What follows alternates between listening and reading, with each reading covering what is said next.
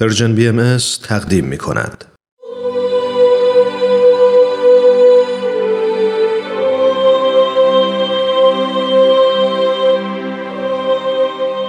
سر آشکار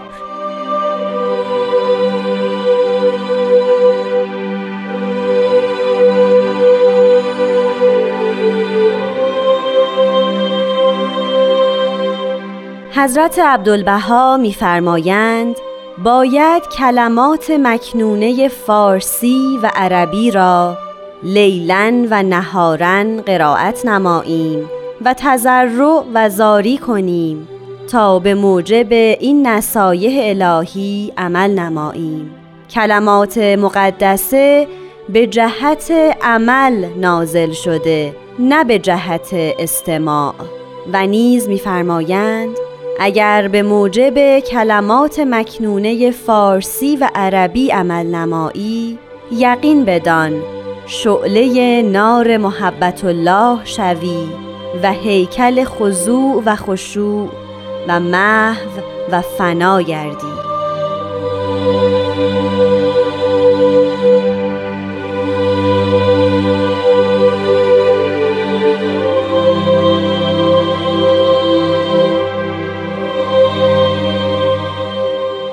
دوستان عزیزم خانم ها و آقایان من هومن عبدی هستم و با افتخار از شما دعوت می‌کنم که شنونده دومین قسمت از برنامه سر آشکار باشید. همونطور که می‌دونید این برنامه از هفته گذشته پخشش از رادیو پیام دوست آغاز شده و به همراه جناب وحید خورسندی عزیز مرور مختصر و کوتاهی می‌کنیم بر کلمات مبارکی مکنونه فارسی. برنامه این هفته رو ازتون دعوت می‌کنم که از دست ندید.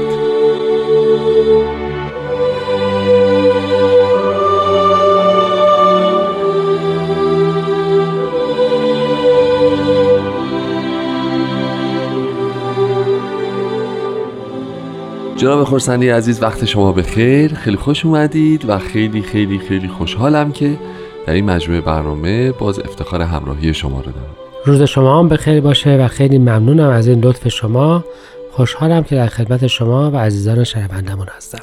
خیلی متشکرم. همونطور که به خاطر دارید ما هفته گذشته در اولین قسمت از این مجموعه سر آشکار در مورد شعن نزول کلمات مکنونه صحبت کردیم. در مورد به نوعی شاید مروری کردیم که تاریخچش به چه ترتیبی بوده به چه المانهایی در ادیان گذشته برمیگشته و فضای تار... یعنی بستر تاریخیش رو بیشتر با همدیگه مرور کردیم.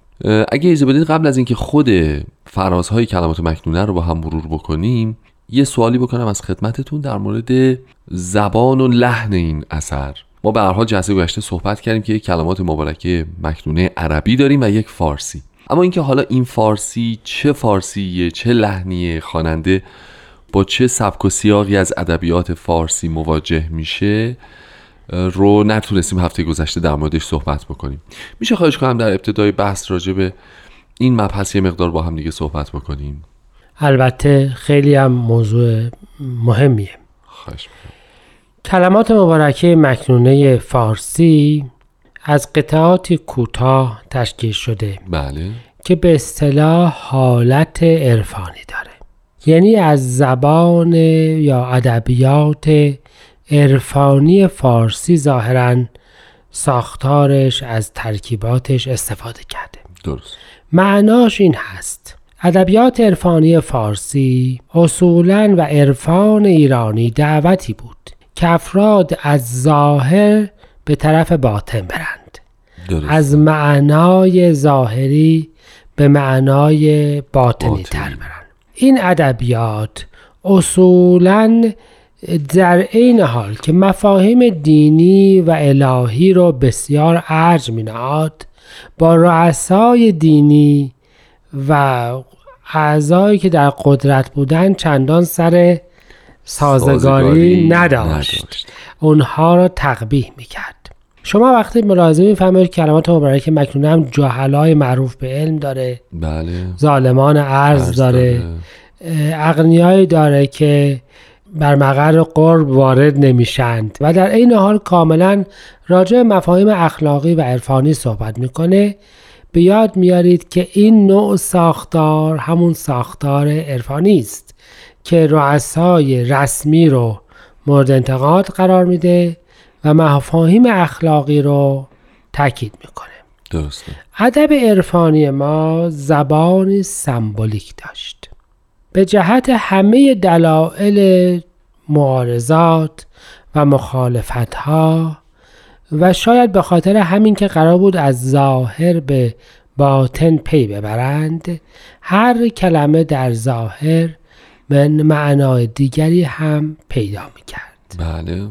یعنی دوست خداوند بود تیر در از هادی سبیل بود و مثلا صبح و شام معانی معانی دیگری دیگر. پیدا می کرد اصطلاحا پس شما یک زبان سمبولیک دارید. بله.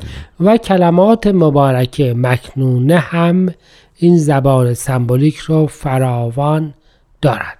که در واقع این سبک در ادبیات عرفانی عرف رایجه و مخاطب ما باهاش آشناست. بله و کلمات مبارکه مکنونه در این حال با سبکی که بعدها در ایران هم بسیار دیده میشه. بله. همه این کلمات رو معمولا بهش یک اضافه اضافه داده و به این ترتیب از معنای ظاهری خارج کرده. درست. طیور افعده عباد عباد دوست معنوی. ابهار شرک. هدهد سلیمان عشق. نه هدهد سلیمان. بله سلیمان بله. عشق. عشق. درست. قاف وفا. ببینید یعنی همه اینها یک اضافه با خودش داره که معنا رو از معنای ظاهری خارج می‌کنه. درسته؟ در عین حال به یک طریق دیگر هم همین کار را انجام داده. کلمات مکنونه مشهون از جملاتی است که به یه معنا متناقض نماند. این رو حضرت مسیح در انجیل شروع کردن می‌فهمند که بدهید تا داشته باشید. و حالا که وقتی دا بدهیم دیگر چیزی نداریم. این رو در کلمه مبارک مکنون شما فراوان می‌بینید. کور شو تا. ببینی. جاهل شو تا بدانی. بدانی. کر شو تا بشنوی بشنوی. همه این جملاتی که به ظاهر متناقض است چون وقتی کسی کور شود و کر شود دیگر نمی‌داند و- نمی‌بیند سبکی است در کنت مکنونه که ما را به یاد جملات حضرت مسیح و به یاد حالتی می اندازد که بعدها در کتاب مستطاب ایقان در باب اول به طور کامل اون صحبت شده بود که از همه آنچه که داری باید بگذری بله. تا اینکه بتوانی به مقر دوست راه. وارد شوی و همه آنچه را در کلمات مختلفه ذکر کردن. پس این زبان ضمناً با جملات متناقض هم همراه ظاهرا همراهه.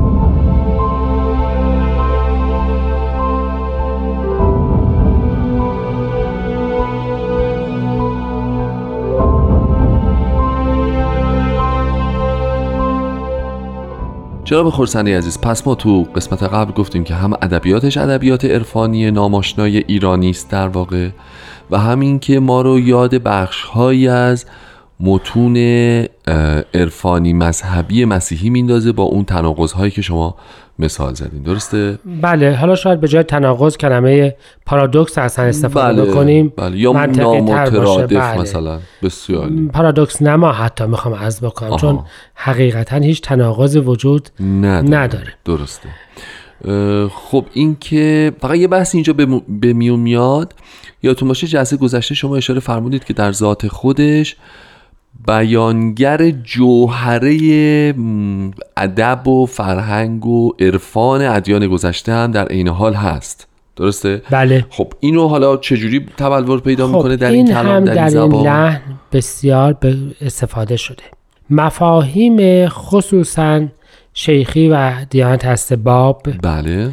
و مفاهیم اسلامی کاملا درش هست. ببینید شرک. کلماتی اصلا بحث های مثل شرک درست. مثل عهد شجره انیسا بله. مثل الواح زبرجدی درست. مثل لوح مثل قلم مثل ثبت اعمال مثل قیامت مثل تمام اینها نمونه های درخشانی از این هست که کلمات مفاهیم در اصل دیانتی هم در این کلمات مبارکه هست. یعنی میفرمایید اینا تبدیل به یک کلید واژه هایی شدن بله. که کد به ما میدن کد میدن. یعنی الواحظ برجدی مفهومی داره در فرهنگ دینی. وقتی شما میگید شرک معنی داره و به این ترتیب شما این لحن رو دارید. من راجع به لحن سمبولیک صحبت کردم. بله. می‌خوام عرض بکنم که شاید بسیار نکته مهم در کلمات مبارک مکنونه و فهم ما از کلمات مکنونه این باشه که بیشتر از این که بر چیستی نمادها که در از اسطوره شناسی بر اون تاکید می‌کنه. تاکید داشته باشیم بر کیستیش باید دقت بکنیم. آها. یعنی اینکه به جای اینکه خیلی تاکید بکنیم که حالا درخت چیه چرا که مثلا به این ترتیب که درخت یا پرنده هر دو اینها بله. موجوداتی هستند که از یک عالم به یه عالم دیگه می‌تونن برن. یعنی پرنده می‌تواند در زمین باشد و به آسمان هم برود. درخت ریشه در خاک داشته باشد و به آسمان برود. به همین جهت در ادب فارسی و در کلمات مبارک مکنونه مترادف انسانند. درست. شما اشجار رزوان منید. تویور افعده عباد. یعنی چیزی که دو تا مقام مختلف رو می‌تونه در آن واحد داشته باشه. باشه. بیشتر از این من بخوام راجع به این صحبت بکنم. کلمات مبارک مکنون بیشتر راجع به کیستی. خب کیست؟ مثلا ای برادران طریق کیا هستند؟ ای عاشقان هوای نفسانی کیا هستند؟ اگر یه جای صحبت این میشه که کلاب ارض مبتلا به دست کلاب ارض مبتلا شدن. این کلاب ارض کیا هستند؟ پس چیستیش خیلی مهم نیست تا اون که کیستیش مهمه. و به همین جهت وقتی که تاکید روی این میره کلمات مکنونه از قالب زمان خودش خارج میشه و می‌تونه سیال باشه. یعنی در هر دوره ای می تواند اینها تکرار بشود و اشخاص دیگری و وقایع دیگری جایگزین اون وقایع قبلی و اشخاص قبلی بشوند. این زبان سمبولیک وقتی روی کیستیش تاکید بکنیم کلمات مکنونه رو راهنمای نسل‌های مختلف می‌کنه. یعنی اینکه در هر نسلی عهدی بوده است و غرور و نافرمانی ممکن است اون را چکار کرده باشد؟ از ذهن افراد پاک کرده شد اون فرد بنده هستم. اون فرد می‌تواند فرزند من هم در نسل بعد باشد. بیشتر از این که مهم باشد که اون شجره دقیقا چیست؟